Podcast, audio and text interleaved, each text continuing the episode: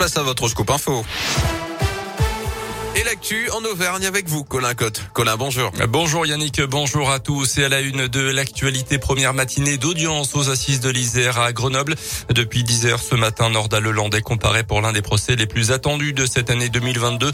Il est mis en examen pour l'enlèvement et la disparition de Maëlys Desarrojo en Isère en août 2017, mais aussi pour deux agressions sexuelles sur ses petites cousines de 4 et 6 ans quelques semaines avant.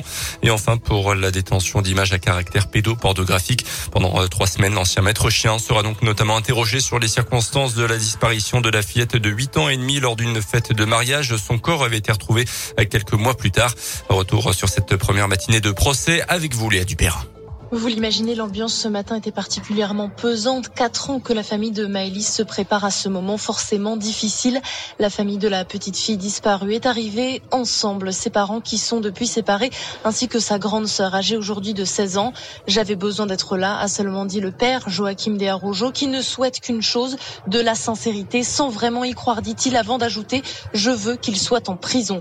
Les proches de Maëlys ont pris place dans la salle d'audience. Sa mère a gardé dans ses mains une photo de sa fille encadrée sur les genoux.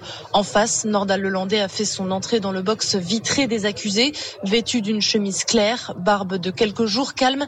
Il a échangé quelques mots avec son avocat avant de se rasseoir. Cet après-midi, un premier témoin de personnalité sera entendu.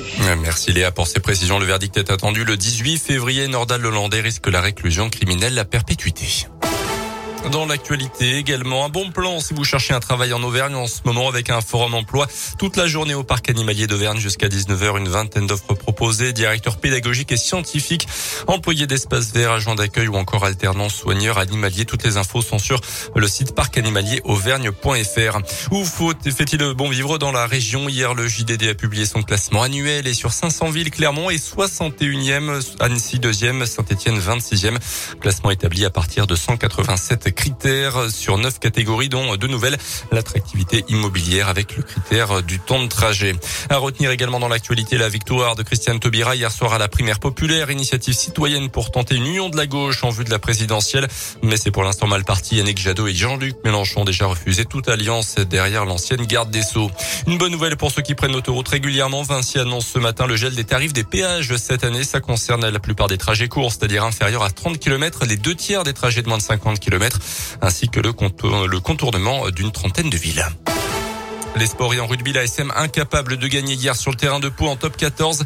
Les Clermontois ont raté l'occasion de s'installer dans le, haut du tableau devant au score jusqu'à 10 minutes de la fin. Ils ont perdu 28 à 20. Et puis Tony Estanguet, privé de JO d'hiver à Pékin, le président du comité d'organisation des JO 2024 a été testé positif au Covid. Merci beaucoup.